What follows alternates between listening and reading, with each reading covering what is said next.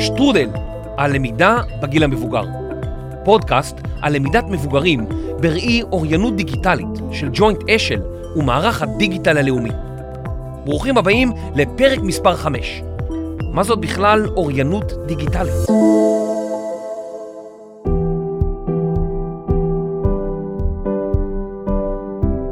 ברוכים הבאים לפודקאסט שטרודל. אני דוקטור מיכל הלפרין בן צבי. בארבעת הפרקים הראשונים שמעתם כיצד ניתן ללמד אזרחים ותיקים טוב יותר. היום ניקח צעד אחד אחורה ונדבר על אוריינות דיגיטלית, הדרה דיגיטלית, איך מצמצמים את הפער הדיגיטלי במדינת ישראל, מה עלול לקרות בעוד מספר שנים, ואיפה אנחנו ביחס לעולם. את הפרק יגישו דידי בן שלום וסילי בנסין. אני דידי בן שלום, אני מנהלת את תחום הכללה דיגיטלית בג'וינט ישראל.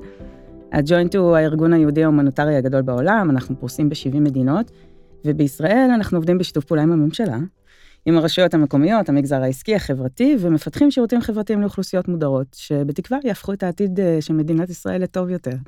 אני סילי בנסין, מנהלת תחום בחירה לנושא של אוריינות דיגיטלית, אה, ועובדת במערך הדיגיטל הלאומי.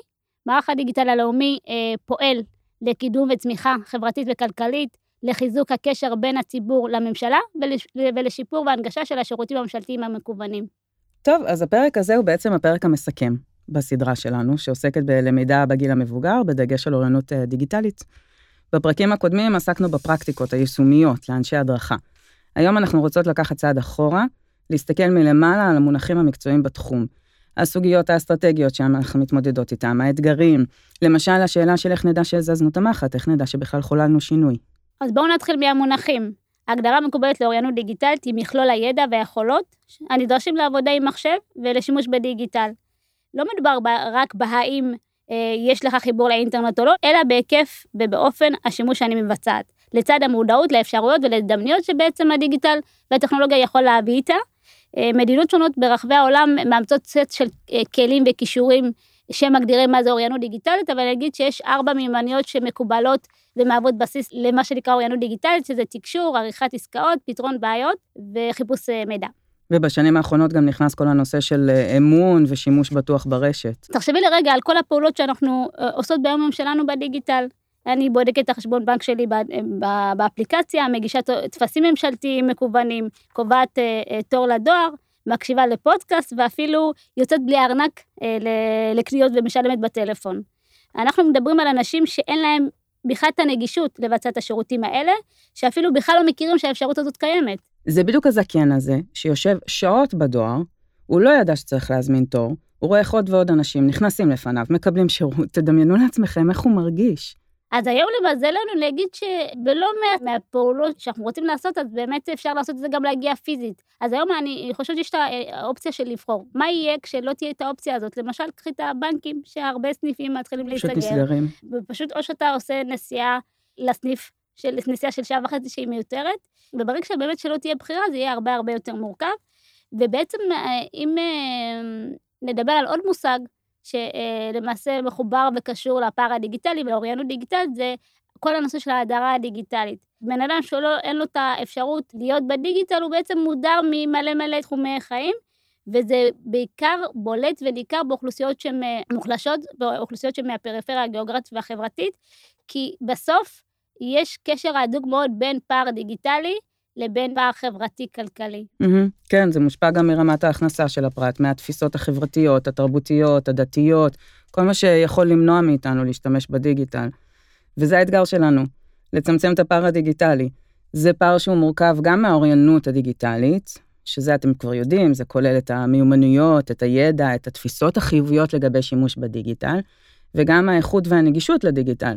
יש לי מחשב, יש לי טלפון חכם שנגיש לי, שאני יודעת להשתמש בו, שלי, של בן משפחה, במרכז קהילתי. האם המחשב הזה מחובר לרשת האינטרנט? במקרים מסוימים צריך לשאול גם אם הוא מחובר לרשת החשמל, בצורה שמספקת את הצרכים שלי. והאם הסביבות הדיגיטליות שאני פוגשת, האתרים, האפליקציות, עמדות שירות, האם המקומות האלה נגישים וברורים לי ואני יודעת איך לפעול בהם?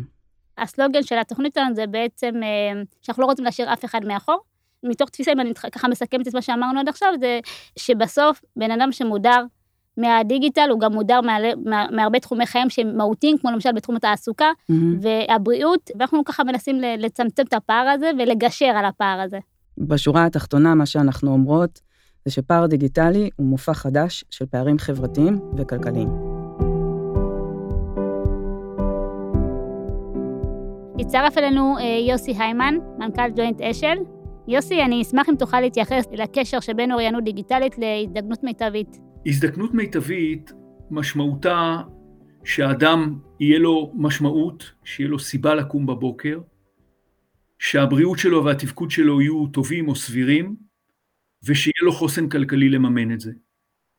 כדי לקדם את המדדים האלה שהתקבלו כמפת מדדים לאומית להזדקנות מיטבית בהחלטת ממשלה בשנת 2021, נקבעו מדדים מנבאים ממשפחות של קידום וניהול בריאות, קידום וניהול אורח חיים בריא, קידום וניהול אורח חיים פעיל ומוכנות כלכלית. האוריינות הדיגיטלית הוגדרה כמדד רוחב שמשפיע על כל משפחות אלו. לדוגמה, אדם שרוצה לקדם את הבריאות שלו, נדרש לאוריינות בריאותית גבוהה שמחייבת אוריינות דיגיטלית גבוהה. אם אדם לא יודע היום להזמין תור דרך הדיגיטל, לקבל תוצאות של אה, אה, בדיקות מעבדה אה, דרך הדיגיטל, היכולת שלו לקדם את בריאותו במצב המתפתח בעולם ובמדינת ישראל יהיה הרבה יותר קשה. ומכאן חשיבות המרכיב של אוריינות דיגיטלית בהזדקנות מיטבית. יוסי, אני יודעת שבתקופת הקורונה ביצעתם כמה סקרים שבעצם התייחסו ובדקו את החוסן של זקנים וגם בהיבטים של אוריינות דיגיטלית, אז אני אשמח שככה תשתף אותנו. מה עלה בסקרים ומה בדקתם? אז אה, אכן בתקופת הקורונה ביצענו בג'וינט אשל שלושה סקרים בהפרשים של חצי שנה זה מזה, שבדקו במי ובמה כדאי למקד את הזרקור כדי לבנות, לבלום את ההידרדרות במשבר. ופנינו להרבה מאוד מבוגרים, זקנים, אה, ובדקנו את, מצב, את מצבם בהקשרים של אה, תחושת משמעות, של בריאות ותפקוד ושל חוסן כלכלי.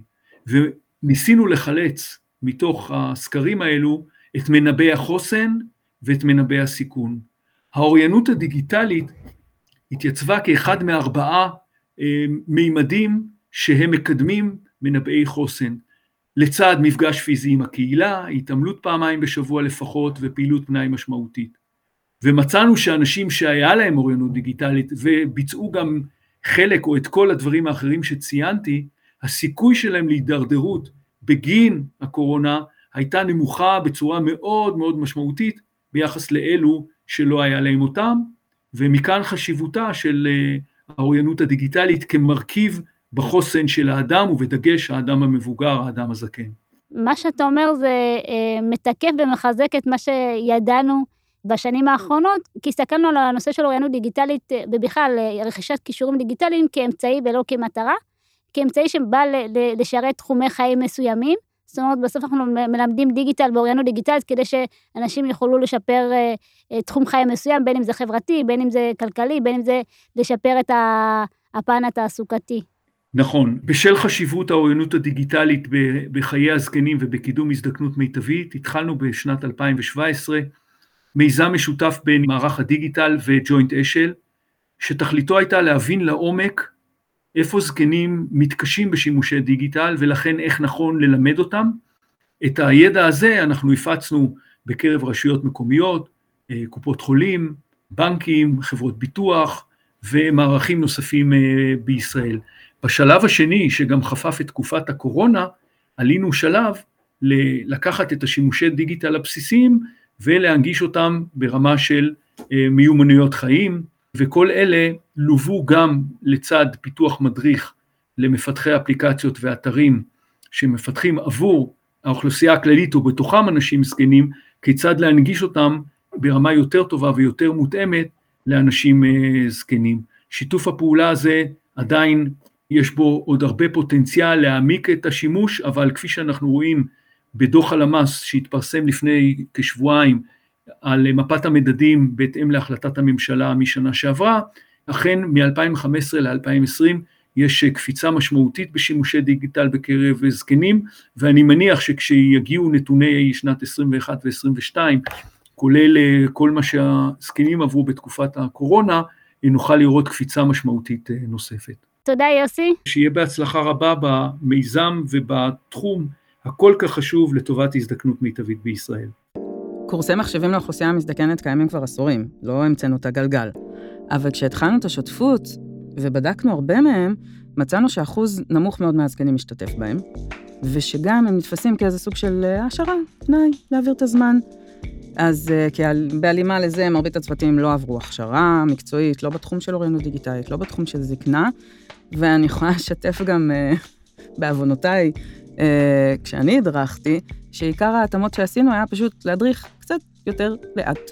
ואם שמעתם את הפרקים הקודמים של הפודקאסט, אז אתם יודעים שזה ממש לא מספק, ושיש עולם שלם של ידע מאחורי הדבר הזה.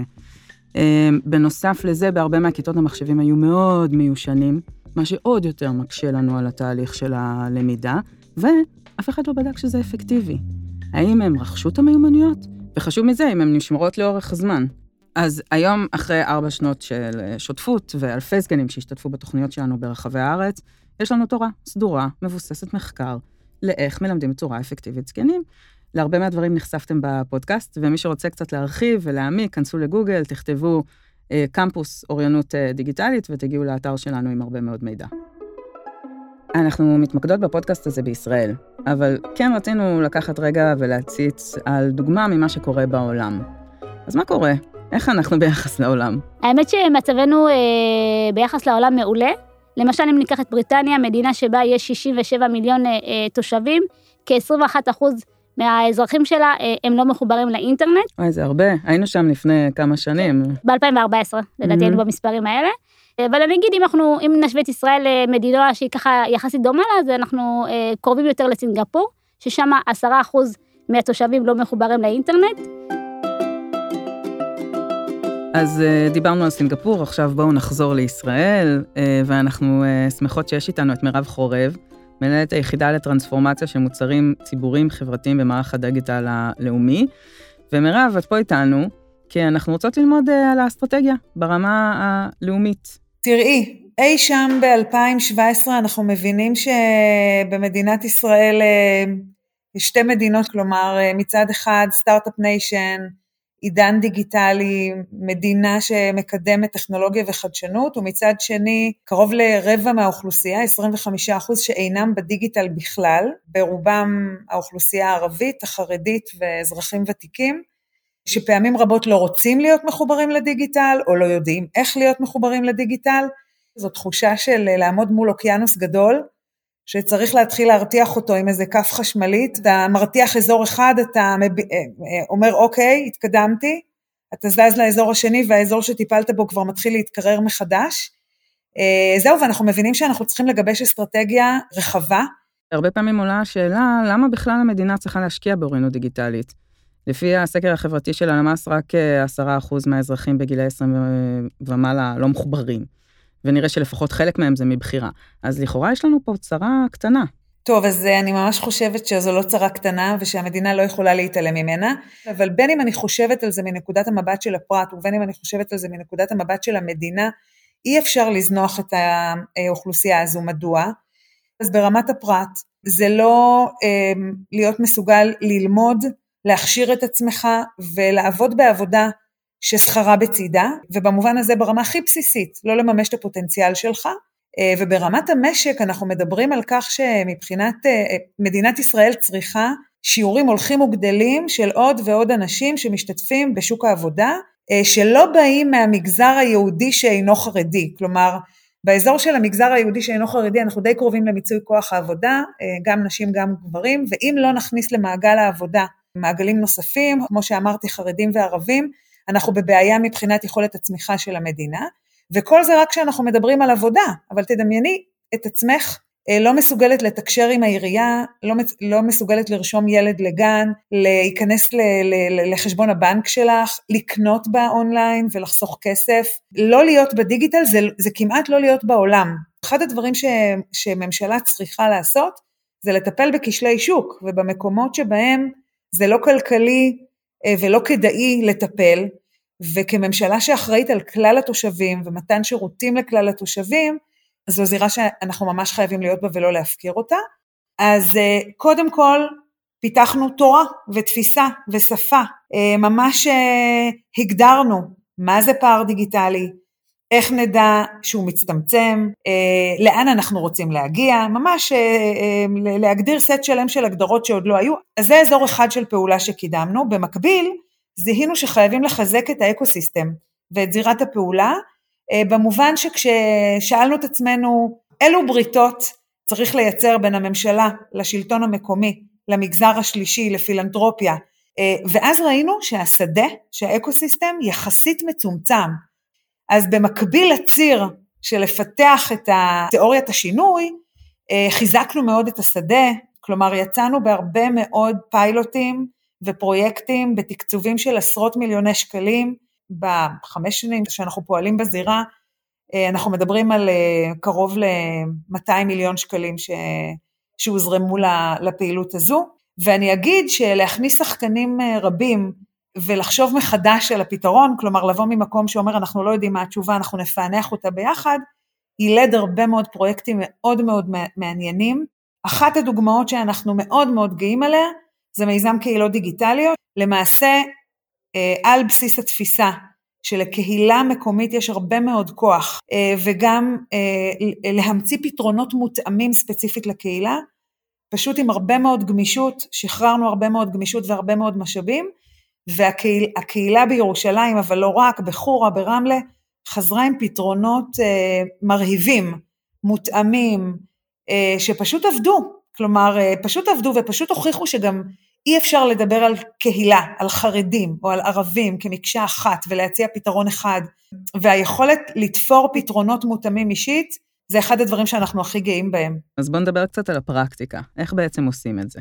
אז דיברנו על פתרונות ברמה הקהילתית, וריאציה של הדבר הזה זה להכשיר מתנדבים מתוך קהילות לעבוד עם הקהילות עצמן, וריאציה נוספת של הדבר הזה זה להביט על אנשים שהם לידרים, גם אם הם לא פורמליים, יש לנו כל מיני מוקדים נורא נורא מעניינים של אה, אנשים שהם אה, חיות חברתיות כאלה בקהילות שלהם, שיש להם הרבה מאוד השפעה לא פורמלית על אה, נוער מנותק, על אנשים מבוגרים מעל גיל 55 למשל במגזר הערבי, ש, שממש מצאו דרך לעבוד איתם ולהגיע אליהם, ועסקנו בהכשרה למשל שגרירים דיגיטליים של אזרחים ותיקים למען אזרחים ותיקים, בקהילה החרדית אה, היכולת של לקחת נשים אורתודוקסיות שעובדות בהייטק ובטכנולוגיה ולגייס אה, סטודנטיות צעירות בנות סמינרים לטובת איתור אתגרים ספציפיים, אה, אתגרים של חיי היומיום, לא אתגרים דיגיטליים, אתגרים של תחבורה, תחבורה ציבורית, תחבורה שיתופית,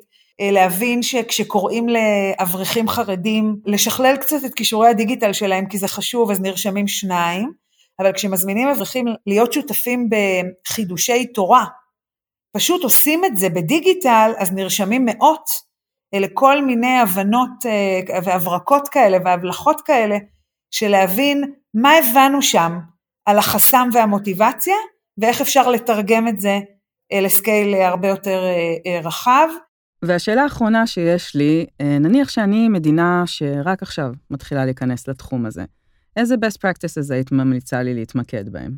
אז יש מגוון של best practices שאולי המשותף להם זה אומץ וסקרנות וצניעות במובן שלא להתאהב במה שאתה חושב שאתה יודע ואין בלתו, ובאמת לנסות ולזהות איזה שותפים אתה צריך לאיזה מהלך, ומה כל אחד יכול לתרום כדי לייצר שלם שהוא באמת גדול מסך החלקים, זה בסיס להרבה מאוד יוזמות אה, מגוונות. מירב, תודה רבה. עכשיו דיברנו לא מעט על הפרט שצריך ללמוד, להתנסות, להתעדכן, אבל כדי לצמצם את הפער הדיגיטלי, לא מספיק לנו לעשות הכשרות. אנחנו צריכים לוודא שכשהאדם ניגש לנסות לצרוך שירותים דיגיטליים, הוא מוצא סביבה שהיא ידידותית, שהיא חכמה, יעילה, פשוטה, שמותאמת לצרכים וליכולות שלו. וכאן אה, נכנס התפקיד של אה, נותן השירותים, במקרה שלנו משרדי ממשלה, שנדרש להתאים את השירותים הממשלתיים המקוונים למאפיינים של האזרחים, בין אם זה התאמה שפתית, תרבותית, האופן שבו האתר מעוצב. כדי לדבר על הסוגיה הזו, הזמנו את יוגב שימני. היי יוגב. שלום, שמי יוגב שמני, מנהל חטיבת הטכנולוגיות והשירותים הדיגיטליים במערך הדיגיטל הלאומי. אחת המשימות המרכזיות שלכם היא להוביל אה, תהליכים לשיפור השירותים והתשתיות הדיגיטליות, על מנת לאפשר לאזרחים לצרוך שירותים ממשלתיים מקוונים, בצורה היעילה יותר, החכמה והידידותית. איך בתהליכים כאלה אתם מתייחסים לאוכלוסיות שמודרות מהדיגיטל? אנחנו בעצם מודדים את כל השירותים שאנחנו נותנים לאזרחים, אנחנו מנטרים ועוקבים לראות איך בעצם זה נראה מנקודת המבט של האזרח, אם הוא מצליח לצרוך את השירות או לא מצליח לצרוך את השירות, אנחנו מפעילים כל מיני כלים ואמצעים שמסייעים לשפר את חוויית המשתמש, אגב זה נכון באתרים השונים, זה נכון בעמדות השירות, כי חשוב לנו לוודא שאזרח לא רק שהוא מגיע פיזית לעמדת השירות, אלא שהוא באמת מצליח להתחיל את השירות ולסיים אותו בזמן, וכמובן ללא כל אה, אה, פגיעה או הפרעה בדרך. אחת הסוגיות שמעסיקות אותנו היא מי בסוף ביצע את הפעולה. כי גם כשאנחנו רואים נתוני שימוש גבוהים, זה לא בהכרח אומר שהאדם עצמו הוא זה שעשה את השימוש, אולי מישהו אחר עשה בשבילו. ואנחנו לא רוצים לייצר את התלות הזאת בשימוש בדיגיטל. במקרה הטוב זה קצת לא נעים, כי אנשים רוצים להיות עצמאיים, במקרה הגרוע זה יכול אפילו להוביל לניצול. את צודקת דידי, אה, מצאנו למשל במסגרת אחד הפרויקטים שלנו שתושבים במזרח ירושלים משלמים אה, מאות ואלפי שקלים לעורכי דין, אה, כדי שיעזרו להם למלא טופס לביטוח לאומי. ולמעשה, לא תמיד יש מישהו שיעזור לך לבצע את הפעולה, לא, לא נכד ולא ילדים, ויוצא שאתה משלם על מוצר ציבורי חינמי, מאות אלפי שקלים, כמו למשל הר הכסף והר הביטוח, הם גם דוגמה מצוינת בכלל למנוע חיפוש חינמי שהממשלה רצתה להנגיש לאזרחים, אבל יש בדרך מישהו שגובה למעשה סכומים לא מעטים כדי לבצע את הפעולה, והדבר הזה מעמיק עוד יותר את הפערים החברתיים. היום מדברים כבר על uh, טכנולוגיית ה-voice כטכנולוגיה שצריך להטמיע בכל השירותים המקוונים שאנחנו נותנים לאזרחים.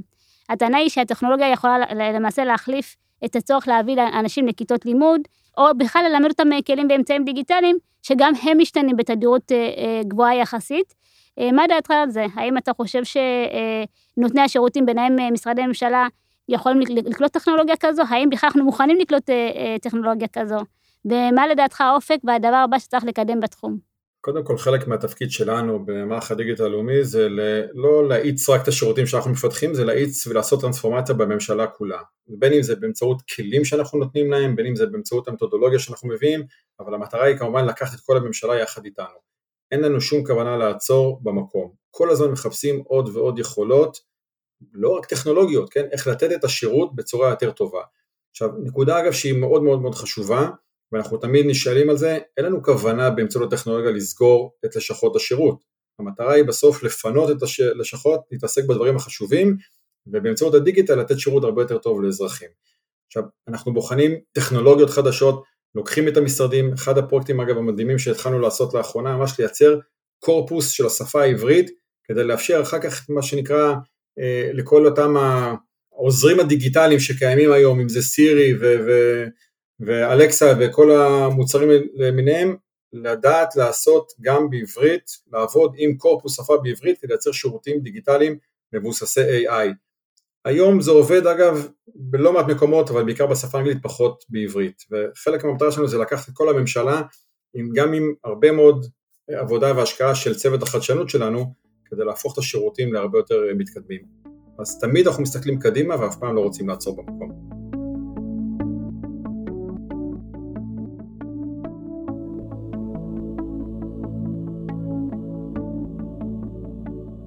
אנחנו כבר לא מעט שנים בתחום, ואחת מהשאלות שתמיד מופנות אלינו זה למה בכלל לטרוח. יש תפיסה שהבעיה הזאת תיעלם מעצמה, את דור המהגרים תכף יחליפו הצעירים שנולדו עם הטכנולוגיה ביד, וזהו, נעלם הפער הדיגיטלי. אני מאוד מקווה שזה נכון, אבל אני לא בטוחה.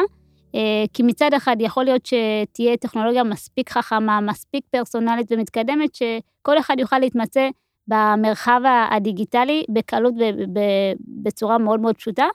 מצד שני, אני עכשיו מסתכלת נגיד על ההורים שלנו, שהם אה, נקראים דור המהגרים. יכול להיות שאני עוד כמה שנים, אם אני מסתכלת על עצמי, היום אני מחשבת את עצמי כבן אדם מאוד uh, טכנולוגי ודיגיטלי, אבל יכול להיות שעוד כמה שנים אני... לא אנחנו לא נהיה דור המהגרים. אנחנו, אנחנו נהיה דור המהגרים, mm-hmm. ולא נדע לעשות פעולות, שהיום אפילו בטיקטוק אגב, אני רואה טיקטוק, אני לקח לי זמן להבין איך זה עובד, ו... ויכול להיות שהטכנולוגיה תהיה מאתגרת עבורנו, שזה לא יהיה מובן מאליו. אז באמת מבחינת הטכנולוגיה אנחנו בסימן שאלה, אנחנו לא יודעות לאיזה כיוון זה ילך. מה אנחנו כן יכולות לעשות כבר היום? קודם כל צריך ללמד אנשים איך ללמוד. איך ללמוד בדיגיטל, איך אנחנו מאפשרים לאנשים לרכוש כישורים של מאפשרים למידה, ואז אם את מלמד משהו אחד, הם יוכלו לעשות את ההיקש למשהו אחר. ככל שנפתח עצמאות דיגיטלית בקרב אנשים, הם יוכלו למעשה להתמודד עם כל טכנולוגיה שלא תבוא בצורה מעולה וטובה. תודה דידי וסילי. זה היה הפרק המסכם של שטרודל, הפודקאסט שלנו על למידת מבוגרים בראי אוריינות דיגיטלית. אנחנו מקווים שהיה לכם מסע מעניין, ושיחד נמשיך לפעול לקידום שוויון הזדמנויות בזירה הדיגיטלית בישראל. אני דוקטור מיכל הלפרין בן צבי. תודה שהאזנתם, ולהתראות במרחבי הדיגיטל.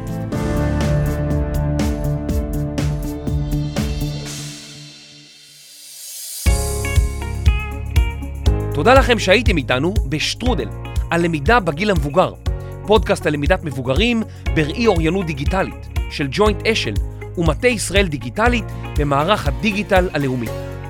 מנהלת תחום אוריינות דיגיטלית במערך הדיגיטל הלאומי, סילי ביינסין. מנהלת תחום אוריינות דיגיטלית בג'וינט, דידי בן שלום. מחקר, כתיבה וקריינות, דוקטור מיכל הלפרין בן צבי. עריכה, הקלטה ובימוי, יובל מלכי. מפיק ראשי, רני שחר. מיקס ועיצוב סאונד, אופיר גל ואולפני סוף הסאונד. עריכת לשון, דינה בר מנחם. ייעוץ מדעי, פרופסור גיתית קווה. השתתפו, למדו ובעיקר לימדו אותנו רחל ארזי, יוסי היימן, מירב חורב ויוגב שמני.